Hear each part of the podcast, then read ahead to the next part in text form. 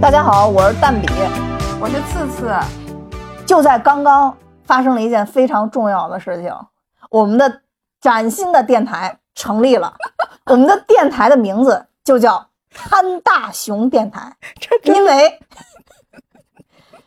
因为我非常喜欢潘大，他非常喜欢熊。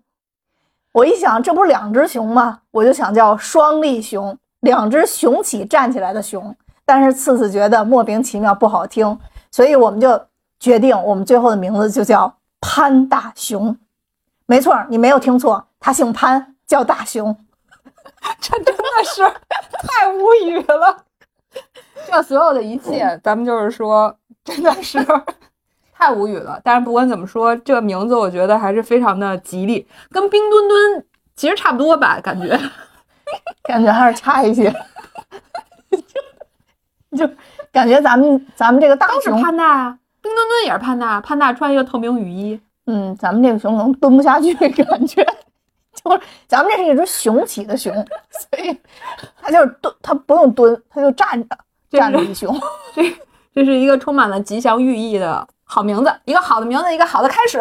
对，所以今天我们潘大熊电台就正式成立了。我们也废话不多说，也不再讲什么其他的故事，我们就进入我们第一期的节目。我们第一期的节目是什么呢？大家想想啊，这是一个什么样的日子？春节，这是一个喜庆的日子。但是呢，我们现在处在喜庆的尾声，尾声。对，每一年过春节呢，我们都会听到一个词叫节日综合症，没有错。现在已经悲从中来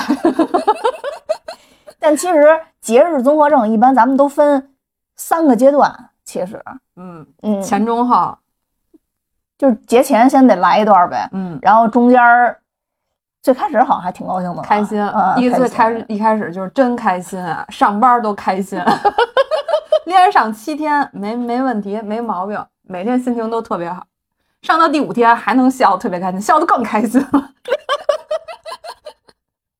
对，随着节日逐渐结束，那就到了上班的时间，那就又另外一个阶段了。我觉得上班之后的病可能大家更多啊，更多，太痛苦了，太太难熬了。对，所以我们就聊这个节日综合症，也算应应景吧。你先说说吧，我昨我觉得你这病症应该比我严重的多，非常严重。我先先说说节日前吧。我节日前真的就是非常的开心，然后一直坚持上满了七天。但是每天心情都特别的好，但是呢，我基本上跟所有的对接的客户有什么问题，我都跟他们商量一句，就是最经典的那一句，咱们节后定，咱们节后说，咱们节后写，这个能不能节后再聊然后对方一般都是非常痛快，也都是说没问题，节后再说。所以我觉得大大家的心情都是一样的，就是那一个礼拜基本上没有办法干任何的事情啊，但是你坐在工位上，你还是要要要干一些事情的，但是你反正就是短暂的躲避，但是都很有效，感觉所有的人都很配合，就大家都是想短暂的去躲避这这个事情，就是只是相互配合在一起演戏呗。对啊，嗯，然后所以每天就感觉啊、呃、很快乐，嗯，然后看着周围的同事慢慢的。呃，都走了，回家了，嗯、越来越少，然后这个工位越来越少，工位也变得非常的宽敞、宽阔，然后心情也随之变得很好，办公室里浑浊的空气也没了，特别的开心。就总之，在这个时候，不管你是甲方还是乙方，达到了一种空前的默契。没错，嗯，大家都是统一，节后咱们再说。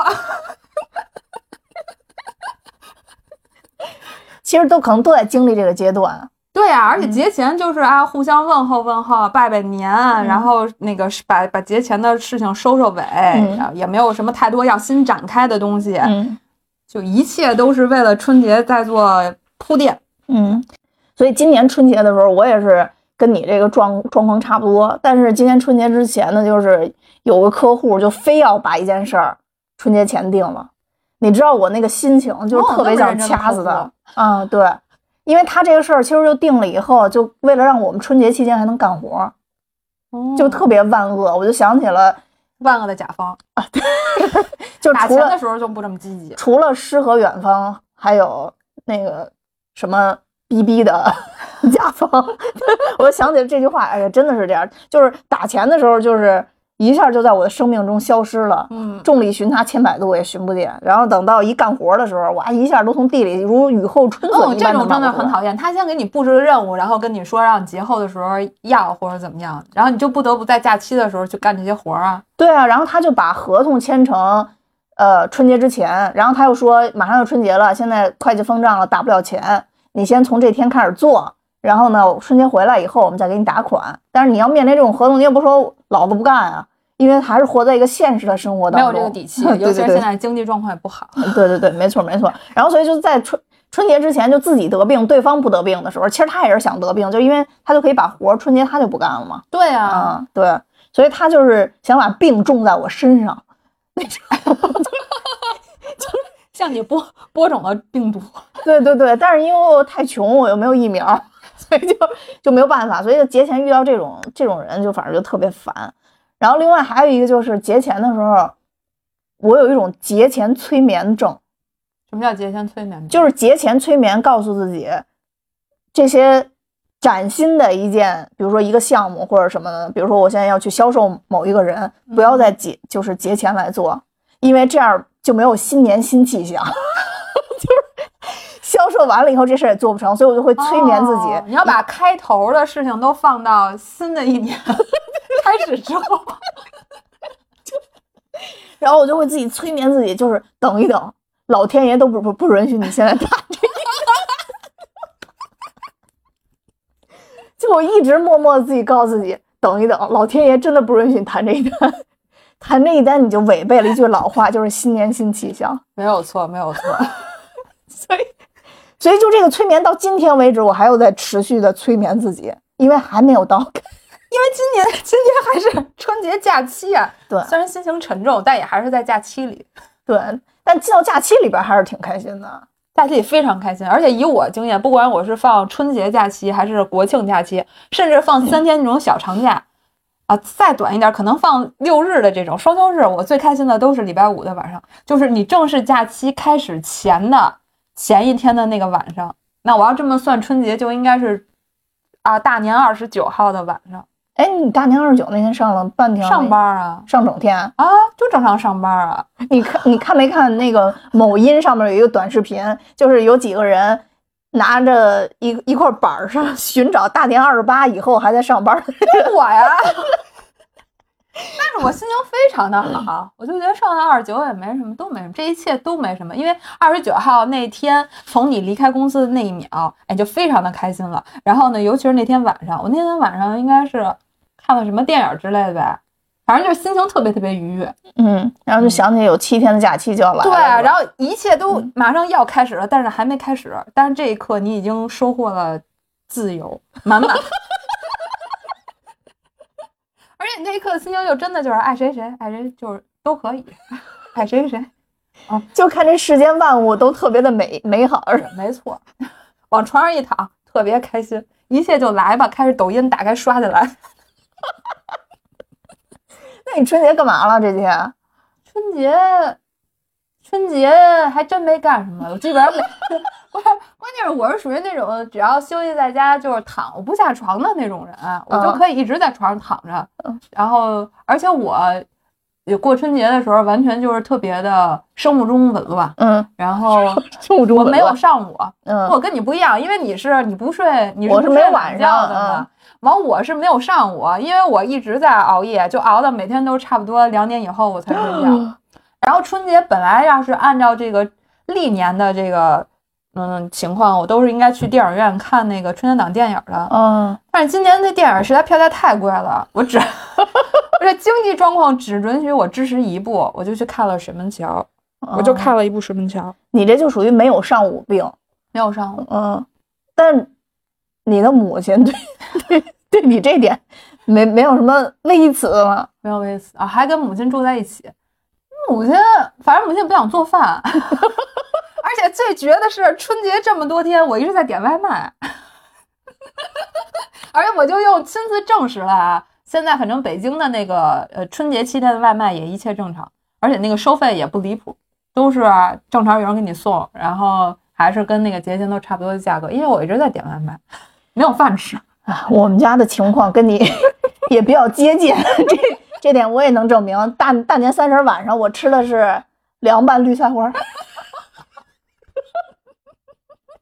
就好像现在就是家里边好像那过节的气氛好像没没有那么没有那么旺了，就是非常的淡，尤其是今年又加上那个。嗯疫情，因为节前北京的疫情不就有点反复嘛，嗯，然后又加上疫情，然后又加上现在不让去燃放烟花爆竹，然后就是今年的氛围，我觉得应该是最差的一年的氛围了，嗯。但我们家还是都在一块儿啊，那个就聊天聊到那个十夜超过了夜里十二点，就是你说三十那天吗？对啊，嗯。但家里就家里我们老人都不在了，然后就是跟那个舅舅什么的在一起。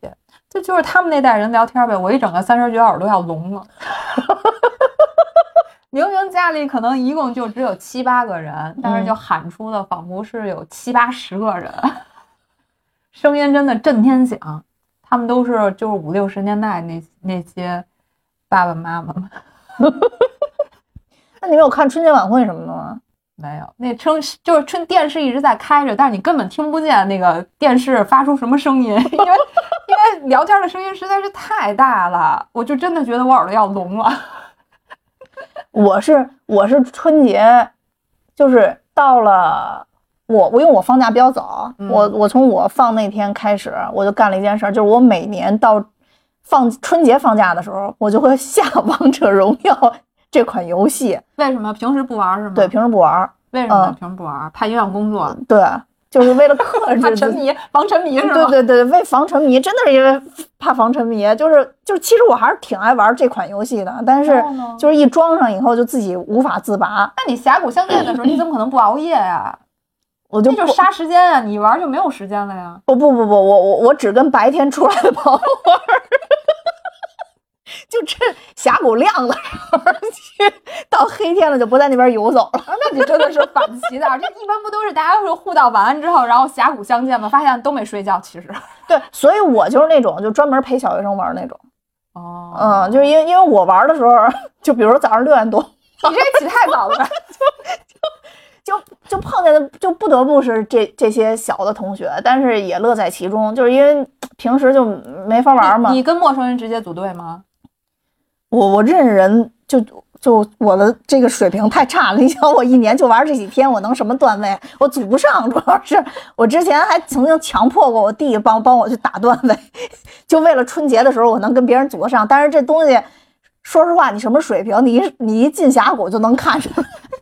我我自己在在那里边地图里走的时候，还经常撞墙，就是等等我到了，基本上塔都已经推完了。然后我匹配应该也。那你应该也很生气很着急啊，你这种都是自然匹配的人啊。对，所以我就要引出我一个真正的病，这就是、就是真的有病，就是就是我这种病，因为玩王者荣耀经常产生一种生理上的病，就是去年跟前年都是这个手大手指头这个指环这块嗯发炎了，玩游戏玩了玩游戏玩了然后就是因为你你知道那个有人说玩游戏有一种叫什么职业病吗？就是一玩游戏浑身动。嗯嗯，我就是那种，啊、我浑身哆嗦，而且我哆嗦的特别厉害。着急的是吗？对，着急。嗯，然后所以前两年呢，可能就是还没到现在这个年龄，前两年呢只是骨头上面有有一些，每年过了春节之后要有一些问题。今年是刚玩了一天，哦、脑子就不行了。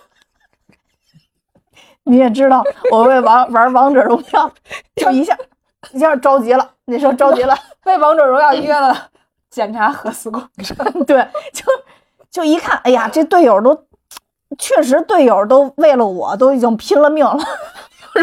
今年呢情况有所不同，今年有人有人几个人带着我玩，嗯，然后呢，他们那语音我也能听见，他们就说了，因为带着我，所以所以呢，咱四个人说四个人。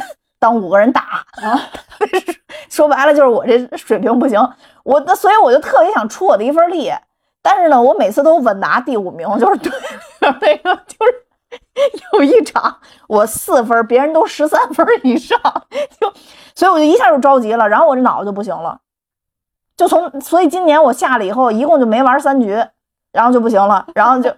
一下这个这个这个钱数就上来了。我一心想，我玩王者荣耀也没买过皮肤，也没充过钱，但是因为这个、哦、去中日看病就看好一趟。今年这核磁又得一千多，我也算是，我也算是为这有生命在玩王者，我也算是为这公司做出点贡献了。到今天为止，如果刚才再不想出潘大雄这个名字，我这脑子就用不行了。潘大雄啊，这名字真的还是挺激溜，因为我感觉又得赶紧去公证去，就是就不大行，就所以这个。节日期间，结果我今年等于就没玩成嘛。哦、我爸都问我，我爸说今年怎么放过节都没看你哆嗦呀，一年都得哆嗦。然后我都没敢跟我们家人说，我说我这得玩为玩这个，我都要核磁去。然后，所以我刚才问你，我说你在家，你妈有没有，你妈有没有说你之类的？哎，我跟我妈形成非常默契，嗯、就是我们不会同时出现在同一个空间里。如果我妈在门厅，我就会回我的屋；如果我在门厅，我妈就会回她的屋。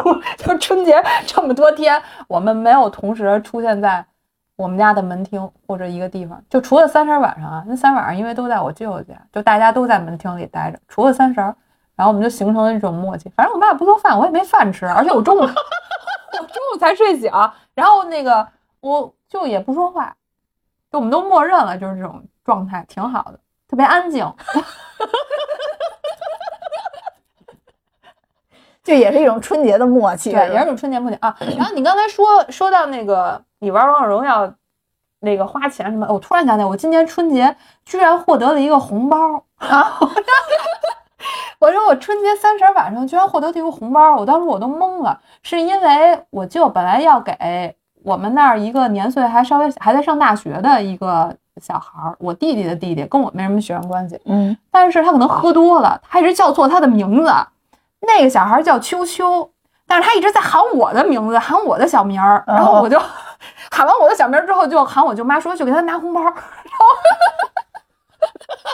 后我全程就是一种又尴尬，然后又觉得特别好笑，然后我就又一直在想会不会真给我，然后最后可能我就发现了这个口误，但是最后真的给了我一红包。啊，是吗？啊对啊，然后我就觉得挺逗的，是不是代表我今天真的要交好运了呀？嗯、因为我好像就是好几年，我觉得我都挺丧的。哎呦，我跟你说了，我已经看了，今年这个天秤座的运势不得了，真的吧？你说、嗯、我三十三十晚上我就收到了红包，我觉得可能是还真的是挺好的一个寓意。我今年我得好好的支棱你。而且我看了一下，属牛是叫什么合太岁还是什么玩意儿？就是鼠年在鼠年和牛年。都没有财运，牛在鼠年跟牛年都没有财运，这这两个属相是合在一起的。哦，那暴露咱们年龄了吗？二十四岁。就我跟你说，这这这，总之咱们俩就是合在一起的。今年属牛是财是同运，所以我那天才给你们咔咔转那个。哦，真的。嗯，对，所以咱们今年是有大运，咱俩合在一起有大运，所以。今今天晚上不管怎么着都得把这电台给定了，潘大雄，就为这大财运，咱们也得把潘大雄。潘大雄听着就有大财运，吉祥物。哎，你今天出出出去，不是还跟那个秘密出去了吗？你们俩去了吗？看那个看长津湖啊，看长津湖，然后我去了那个北京著名旅游景点王府井。人多吗？然后我说真的是我我们那个人民特别可爱。然后王府井它应该是有那个冬奥会的指定的那个呃售卖的那个点，应该是在宫北大厦，然后排了巨长巨长巨长巨长的队，从那个宫北大厦大概排到那个王府井大楼了，巨长，大家都在等着买那个冰墩墩跟那个雪融融，然后人人巨多。然后我们俩本来是想在那个王府中环吃一个那个韩国烤肉，嗯。然后一排队排俩小时，然后我们就去隔壁吃那个烤鸭了，好像叫德勇烤鸭呗，反正我们就去吃烤鸭了。吃完烤鸭之后，都在那个商场里逛半天了。然后那个韩国烤肉给他打电话，然后说我们现在有位子，俩小时，让我们去吃。哎呦，真可怕，特别夸张，人巨多。你们今天没消费吗？每年春节的主题不都是消费吗？没消费，现在都消费降级了，消什么费？就去看了看了长那个水门桥啊，水门桥的票价有多贵啊？我不知道大家是花多少钱看的。我那水门桥是一张快一百块钱了买的，哦、我九十九。哎，那是一样。然后我本来还想再看点四海，我在国贸我看呢，但是真的是支持不了了。就那个实在是太贵了，这这这中国电影今年简直是疯了，就是卖卖这么贵。嗯，没去看那个我杀手不太冷静啊，没看，只够看一部的。这关键是那个电影院还做的挺满的，然后我就觉得大家现在也接受了，就是那个过年的时候也可以上这种战，就算战争题材吧。然后那个就肯定看完之后心情不会太好嘛，肯定没有看喜剧片或者就是那种心情好。嗯、而且而且我记得之前的春节档是不会上这种片的，一般这种片都是在十一之类的，或者是暑期档、啊。就春节档好像大家之前默认的还是要就是开心啊、搞笑啊，就是这种欢乐的气氛还是多一点。但是今年不是有两部的嘛，还有一部那个张艺谋的那个狙击狙击手，哦，狙击手我也看了，那你没少花钱，你说。嗯，你春节档都看了、啊，我就我看了就是狙击手跟水门桥嘛。看完狙击手以后，唉，怎么怎么叹气了？就反正觉得张艺谋老师还是以后就干脆就去拍那个开幕式吧，还是不行吗？但是昨天开幕式，我看大家基本上看完了之后都说决定去看狙击手，就是因为免费看了张艺谋老师的开幕式，觉得得还张艺谋老师一个电影票钱。看这开幕式真的是挺不错的，我觉得。对啊。但是呢，这狙击手呢，花不出吗？在某报上，狙击手的那个评分最高，七点七点七狙击手，其他的都七点二、七点四的。狙击手比较容易让人感动和流泪，就如果你不常看那个历史片或者这种战争片的话，嗯、可能看起来会比较容易受触动吧。但是因为我看太多了这种，对，所以就看完了以后觉得我我我能说伊莫老师拍的这格局有点小吗？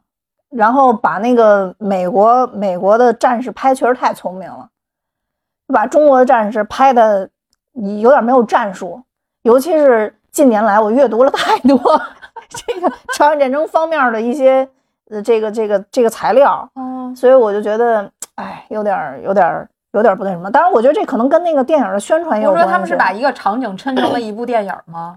这个我没意见，其实这我没意见，主要是当时我因为我特别喜欢看真人真事改编的片子嘛，然后当时我是看到这部电影的宣传点全在于说，呃，是宣传中国的那个神枪手，就中国有一个、嗯、呃狙击手排进了那个世界排名的前十的十大狙击手，啊、对，而且他是唯一一个没有正规狙击枪的狙击手，嗯，那他好像排第五吧，然后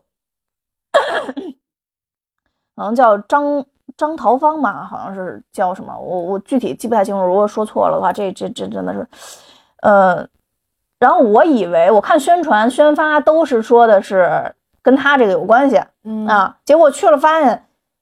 什什么关系都没有，但他确实是讲狙击的事儿，但是跟这也没有关系。没有这个人吗？没有这个人，那就是宣传的。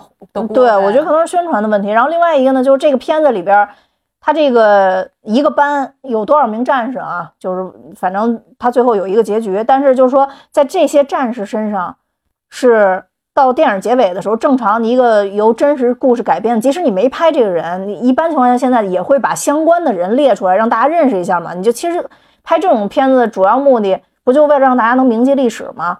最后他把这几个虚构的人的背景用文字给写出来了。嗯，这是什么逻辑？对，所以我就我就这块我就没明白嘛，就这我觉得这是我的一个槽点，我我也可能我没有领会张艺谋老师的这个。这个用意，但反正我就，哎，就看这不是张艺谋跟他闺女一块拍的吗？张艺谋拍的是中国，就是是那个中国的这边，然后他闺女拍的是美国的那边，就把美国那边拍的太聪明了，我觉得。哎，那那个水门桥就不存在这个问题，水门桥就拍的有点太傻了，我就是就是因为其实其实对于朝鲜战争来讲的话，是美国最开始打仗的时候是很轻敌的，但是但是到了。这个长津湖战役的时候，美国已经非常怕中国的这个陆军了啊，所以就是你看那个，你你你看水门桥对吧？你看那个最后那个防就是守水门桥的那个那个长官，就美国那个长官、嗯、多傻呀！不是，最后战狼来了之后，他们不不击毙他，然后要跟他玩一会儿。就我都没想明白，非一开始说先说有一圈套，都已经都打烂了，你几个防守塔、探照灯都打灭了，还说等他进来。等他进来，等等你妹等人这边这个指导员第一眼就说是圈套，指导员关键眼睛看不见了，对，眼睛看不见，因为心灵都能看出是圈套来，我都我所以我就emo了，因为我这真是受不了了，所以就是我我但是当然我我最后留着这个嗯这什么这个杀手不太冷静，其实我对这个期望挺高的，但为什么留着这个呢？是因为我父母，嗯，不看开心麻花，哦，主要是因为这个原因，我带他们去看的这个历史片，呃，他们也特别喜欢看历史片，他们觉得怎么样啊？老一辈来看这个事儿，老一辈来看这片拍的行吗？主要是我爸他们特别喜欢研究历史，所以这个像水门桥啊这个事件一去。电影还没演呢，他在我旁边都给我讲了一遍了，哦、什么炸了几次，然后那个最厉害的是，呃，空运那个桥过来、嗯，然后呢，他对这个历史太了解了，所以他能指点出说这电影里边哪儿哪儿可能有点问题什么，他都给你讲出来了。嗯、然后最后他就比较担心说这电影会不会瞎拍，拍最后水门桥这个真的炸成功了，还好他没，那倒不太可能，还还好他没有那么这么拍不也没骂死。但是实际我昨天翻那个某瓣的时候，嗯、有人就是说最后那个呃。战狼挂了之后，然后不是就变就被冻住了嘛？然后美军拿那个火枪去喷他的时候，然后他就带着四字，然后不就滑下去了嘛？就其实是他救了他弟弟嘛，嗯、就是因为会误认为这两个都已经是挂掉了。嗯，然后有人就说这块拍的就是还挺搞笑的，但我当时看的时候，可能全片最感动，我觉得就是就是这块，就是这块。嗯，嗯我觉得寓意还是挺好的，因为他就是他喷完了他之后，因为那个枪全是火嘛，然后他们身上那个冰。就慢慢的就融掉了，然后就化成水了，然后他们俩才慢慢分开。然后他再回头看他哥的时候，他已经变成一个一个黑，就完全烧黑了。烧黑了，嗯，对。但是那个寓意，我觉得还是还是挺好，因为我全程我也没有哭，我我当时是觉得挺难受的，因为看这种片儿吧，我觉得最难受的点就是。它不是一个虚构，是真正历史上有好多人就是这样经历，当然可能经历比这还残忍、嗯、所以这个片儿我心情就肯定好不起来，但是它那么直给的那种方式也就直接戳你让你哭，我我确实我也哭不出来，对，就这种就是狙击手我我我觉得不如水门桥，并并不是说狙击手拍的很差啊，其实它整整个场景运用尤其是中方这一部分呢真的拍的挺好的，但是就是我觉得他的那个点就在于说他会戳你，就是会戳你那个点，嗯、就是那让你哭。对，就包括有一些我觉得是以前电视剧才会拍出来的场景，比如说为了救另外一个战士，那战士明明都没救了，他非飞出去救这战士，然后他也挂了。就就我觉得这哎，那那那个水门桥里边那个李晨挂了那块就也是这种啊，就对，就是我就搞那那块其实我也不我也不喜欢，就真的就是搞不明白在干嘛。但是但是那块不太一样，就是从狙击手这个剧情上来讲，是后面有明确的领导在指示他，能看到他这个方向，告诉他你现在救他已经没有用了，你不要这么做啊、oh. 呃、那个不一样，那个是自发的，领导都睡去了，然后那个。在山上，当然，当然，我觉得这水门桥，一个是那块儿，另外一个我说那个傻美国军官，还有就是梅生开着火，开着那个火车从山上往下冲，开开着大火车，然后从山上往下冲那块儿，还有就是飞身打打子弹那块儿，就是打那个那个鸟儿钢钢鸟儿，战狼战狼整个这一整个过程我都。我都看着我都说嗯怎么回事，就就咱就是说这是为什么，就太艺术化了你知道吗，就搞得就非要给你弄感动了那种、就是、但是那个平和挂掉的时候我还是啊那块我也是对平和那个我也是挺难过的，对对，这个平和也确实比较好看就是这个我有必要承认，但是并不是因为纯纯是因为这个啊，是因为我觉得我是从另外一个角度上去想，是是本身在这种战场上面，而中国的这种，呃，怎么说呢，设备啊，它的武器啊，等等等等，能培养出像平和这么一个狙击手，本身就很很难，所以我也觉得特别可惜。就像炮兵、骑兵、狙击手，这都是重点保护的一些兵种，所以我觉得当时这个这个他也也觉得挺可惜的吧，反正就是看完了以后有那种感觉。嗯，对，就整体来讲的话，其实我觉得现在一到过节，就因为就主要可能还是因为疫情原因嘛，你也没法上哪儿到处去玩去。嗯，对啊，因为疫疫情其实主要就是来回的，你自己不管是他让你在家观察，还是你老得去捅嗓子眼儿，就很麻烦。嗯，对，所以就就不愿意到处出去了。你只能要么就是看电影，要不然就我那细想想，我想细想还有什么，就是搓澡。哎，咱们上次去搓澡是什么时候来着？呃，十一吧，好像是，是不是十一？是十一？哎，不行，那个搓澡地儿太臭了，就你必须跟大家说一下，那个就是就是某点评评价特别高，叫什么来着？水果汤泉，我能说那个不行，太臭了，我一进去我就不行。就是我跟你说，就是我吸取了这个教训啊，大家听我们说完啊，就是后来我自己在工作日去搓了，去过一次。不臭吗？不臭，里边没有人，环境特别好，而且服务也特别好。那就是因为人太多了，就是因为人太多了，所以就是因为当时吸取了这样的一个教训，我就发现这个过节呀，搓澡这个选择，就大家一定要慎选，要不然你就早就是有有我这种毅力的，就早上六点就去，嗯，打一时间差，对，打一时间差，跟我这种没上午的人打时间差，你就去，同时你有坚定的意志。第一早起，第二你有一个好的胃口，去了就吃冰激凌。那你最好你还有鼻炎，你闻不见多臭，你闻不见。对，因为我细细的看了一下点评，凡是早上七八点去的，哦，都是评价很好。那也太早，怎么有这么多人不需要睡觉？凡是下午才去的，就都不行。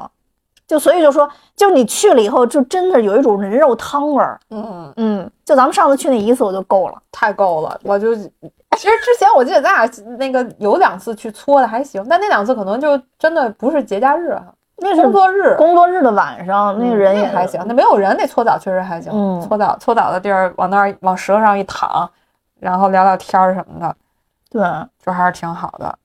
然后你你上次咱们去泡的时候，你不还喝了一个？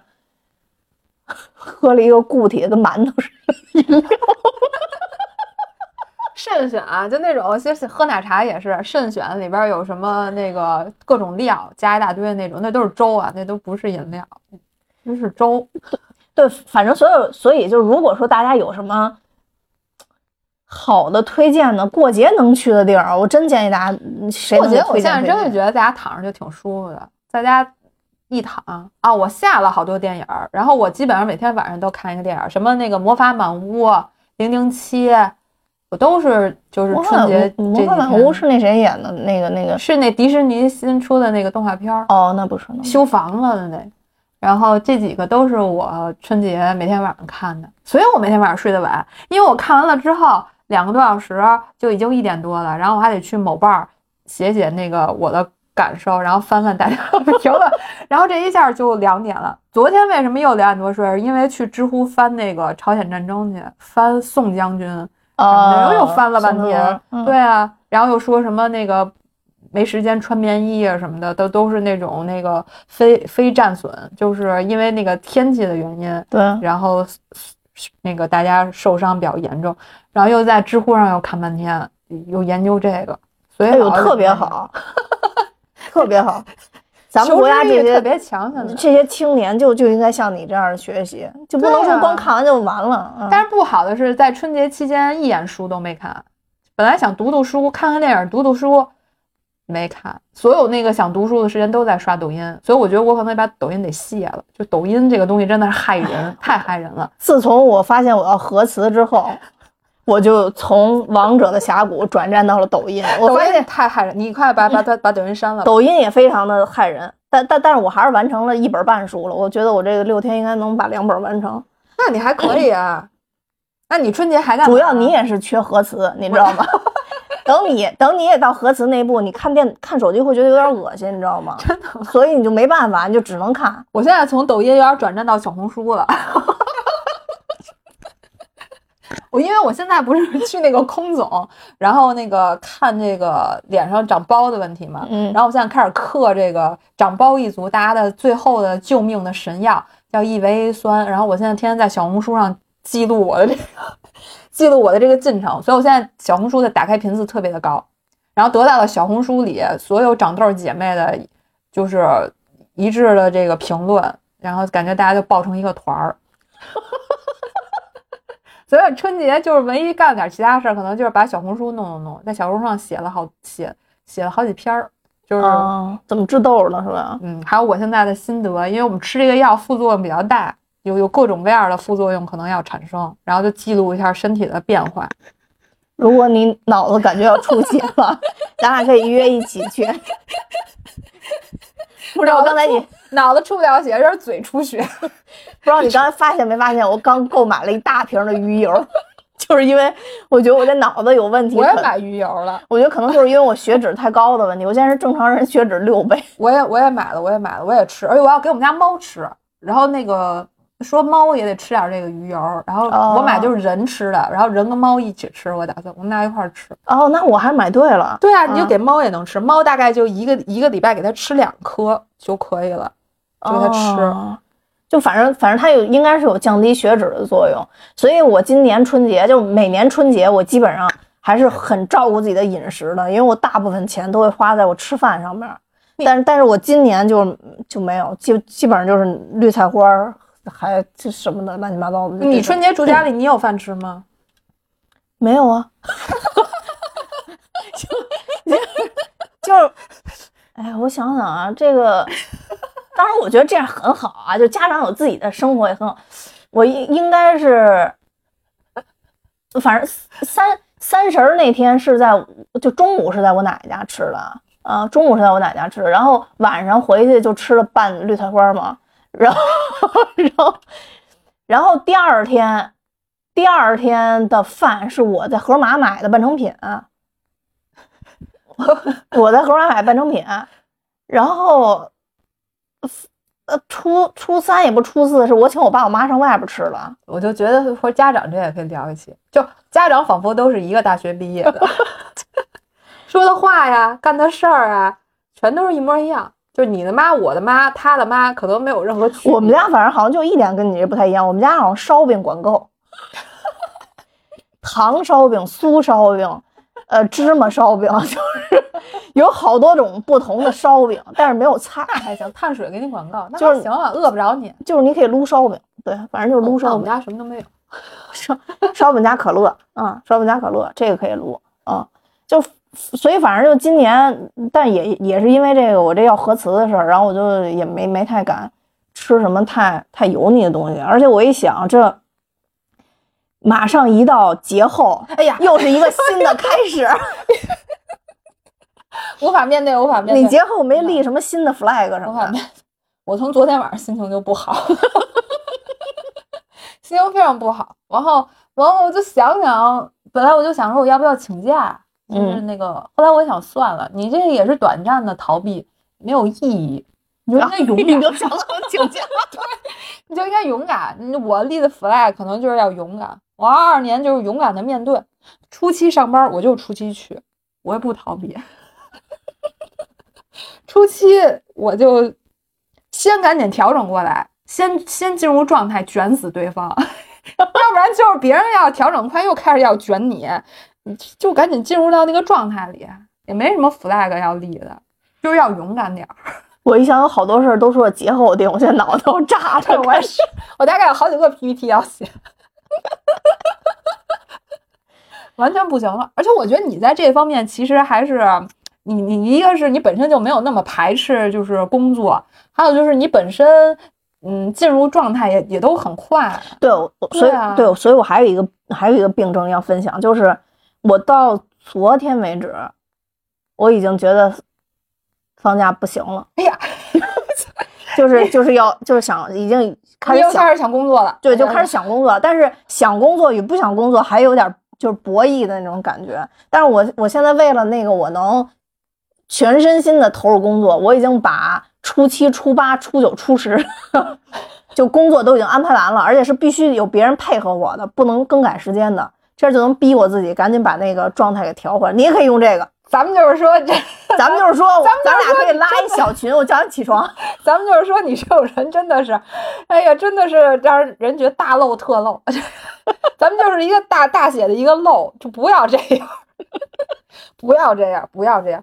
我我跟我自己定的就是这个初七，初七到初十四，就这一个礼拜，我可以调整。给我自己一个礼拜的时间调整，然后调整好，然后重新重新面对。哎，其实重新面对。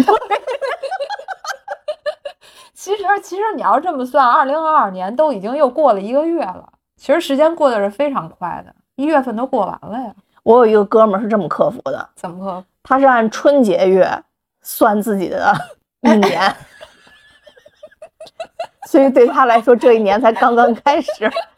而且我这哥们儿是自己创业的，不但自己这样，从去年开始命令全公司都必须按照这个走。对呀、啊，你想啊，昨天才刚立春，你看那个 emo emo 弄的那二十四节气倒数的那个，哎、嗯，还弄挺好。对呀、啊，就你看，你就慢慢的到后边，因为我特别喜欢春天的一个人，我大概最喜欢的就是春天、夏天，然后最喜欢的就是五六七三个月。每到这三个月，我整个人就是逼着自己，都是特别的状态都要特别的好，然后本身就喜欢这个。这个五六七这三个月的的那个节节就是天气的感觉，所以我就觉得从从头开始也行吧。那我听我这现在还是特别丧吧，我说到这事儿我就已经有点难受，完全没有刚才你要就是在那儿蛋逼那个什么中去看什么水门桥，又吃烤鸭都不高兴，然后什么放假前一天的开心，我现在说到这儿就已经有点努着劲儿了。我心里已经有点受不了，但该来的总会。对呀、啊，哎，那那但是我就我也想不明白，为什么上了这么多年班还这样啊？我记得我刚认识你那会儿我就这样，就我就我就很痛苦。我当时一度觉得就是可能是因为刚上班啊，职场新人，可能就是还还是不不够成熟。我现在觉得也不是。我都这么长时间了，我还是特别难受。别人我不知道啊，但是你有可能就一直没成熟。这这个我这么多年我对你的了解，我觉得有这个可能，真的有这个可能。嗯，对啊，那你说怎么快速调整啊？首先，我现在生物钟就全都是乱的，因为我我刚开始放假的时候，我是到八点自然醒，因为就是那个有那个上班嘛，即使你睡得非常晚，你八点还是会醒，但是我会强行让我自己再睡。嗯、但是我基本上到了大年初一，这个症状已经完全没有了，我一睁眼就是十一点、十二点，睡得就已经特别的平滑了，就进入到另一个生物钟了。然后你们家猫不踩你吗？早上起来不踩，我踩我妈呀，不踩我。哦，就很安静，我一下就能睡到睡到十二点。不过我现在就觉得从这儿我就很难，我就，你可以按照我这个方法，你明天就给你老板发一信息，跟他说要过一下新年的计划，希希望得到他一些新年的指导，约他约他初七早上九点就弯欧啊！你太可怕了，你太可怕了！哎，我跟你说，只有这种就是跟别人已经约好的事儿。你你可能又跟对方有一些利害关系，只有这种事儿能逼着你往前走。就是你现在让我自己自控，我都自控不了。我现在也跟当年咱认识不一样，那会儿我大年三就是大年三十一般下午不是大概到四五点那会儿咱们就就大年三十下班嘛，对吧、嗯？然后我基本上是过了十二点就已经开始写新年的计划了，就是从初一开始就已经投入到工作状态了，就要看看明年要干什么，怎么大展拳脚。我现在已经大概能。大概拖到周五才会就行，就我感觉我这些年也有一些变化，就是还是慢慢慢慢得往会会往下秃噜。不不，你可能只是放过身边的人，你可能觉得从大年初一开始逼大家也不好，然后然后再挺一挺，挺到初五吧，再再逼一逼大家。这种心情是不是还是叫春节节后综合症啊？就节后综合症嘛。而且其实就就挺怕自己投入不了，就是。一方面吧，又觉得，其实你自己心里也会觉得自己很苦，是不是？对、啊，就我也会，我也会有那种感受，就是一方面又觉得自己很苦，但一方面又觉得这一年就就已经真的开始了，就就就再想逃避，你再想说别的，他已经就不行了，因为你其实我觉得元旦进入元旦之后，其实人就开始逐渐就哦，对对对对对就垮了，你知道吗？是是就逐渐垮了。那个时候还好说。因为我是 Chinese， 所以我的新年、嗯、我的 New Year 在三十儿。对，所以就是先最后一个月都做总结、哎、你要这么说是的，我大概可能是从一月一号开始我就一直在等着那个大年三十，就就垮了，那个时候就垮了，就一直是那一整个一月份都是这个状态。对，就就是而且那个时候在想的是什么，绝对不是说在想做业绩，那个时候一般就是想的就是说我要怎么说呢，趁着现在大家都不怎么做业绩的时候，因为最后一个月都在总结嘛，我也要内内修一下。对，就是有一个逃，就是短暂的逃避。对，好多事还是可以短暂的逃避一下。对，但是你过了新年之后，你怎么催眠啊？你怎么催眠啊？我我现在没法催眠，我现在我现在就是心里苦啊，我现在。我我从昨天晚上不就开始做心理建设了吗？我一般都是像这种假期要结束，我就提前好几天开始做心理建设，一共就七天。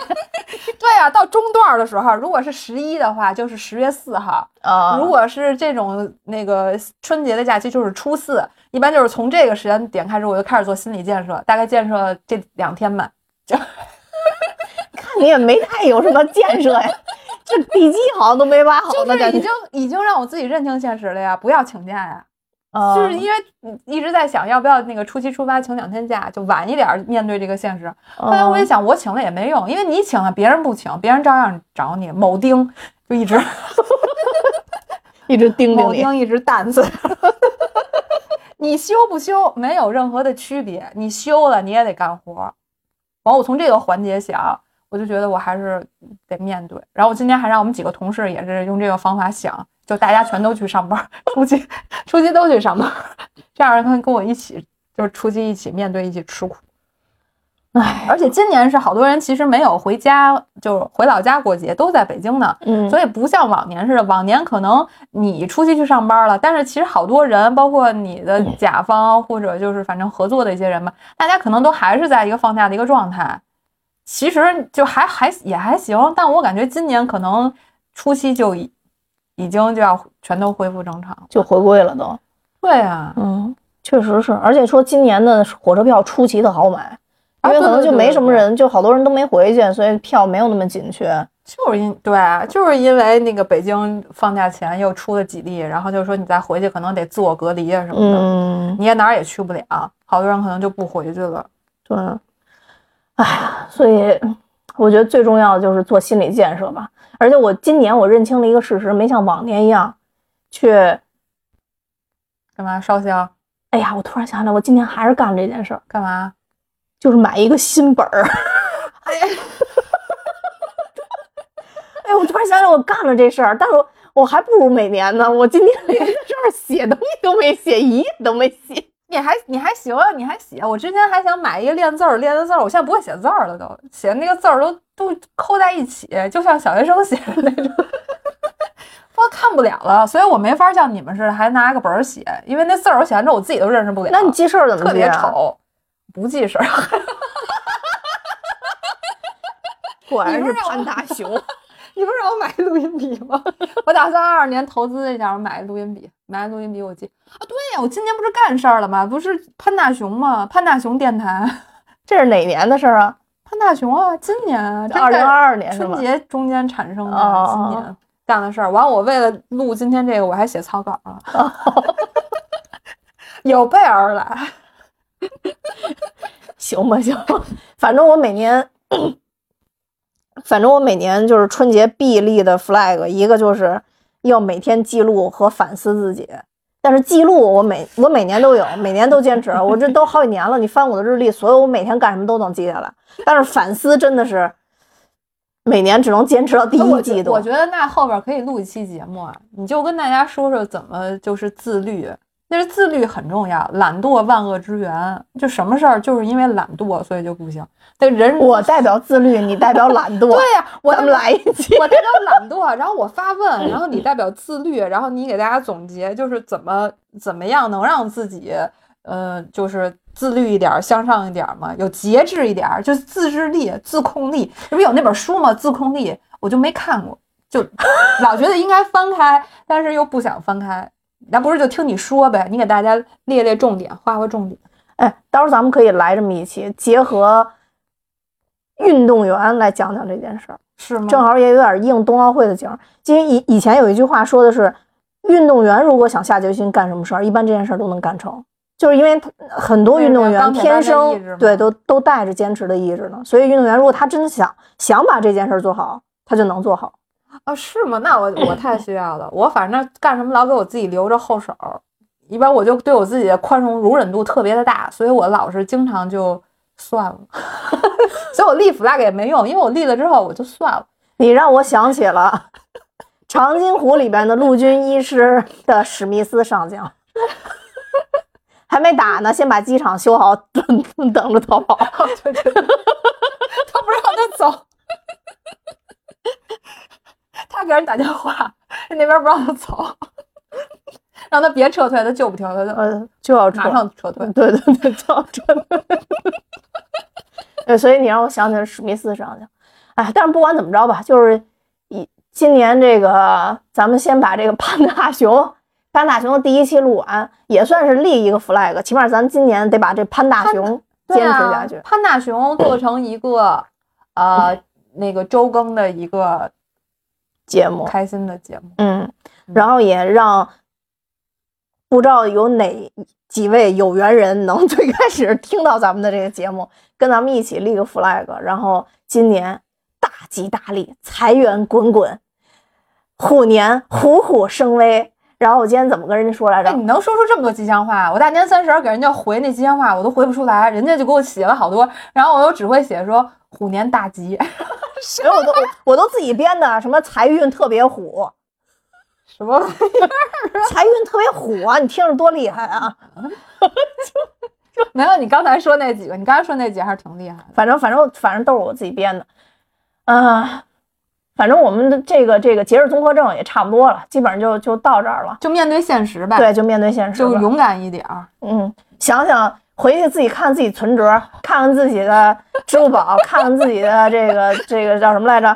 那个微信。看了之后可能刚躺平，就感觉感觉反正也不什么都没有，没有什么好怕失去的，本来也没有什么更好的躺平了。是作作为作为这个积极跟消极的代表，回看自己的猫，看自己的狗，猫狗还得吃饭呢，还得啊，就是还得给毛孩子，对，给毛孩子还得买买买吃的呢，对，这就是最大的动力。嗯，好吧，那我们今天就说到这儿吧。然后也感谢不知道有哪些有缘人能听到我们第一期《潘大熊之节日综合症》，这个名字真是太绝了。那我们节目就到这儿，多谢大家收听，拜拜，拜拜。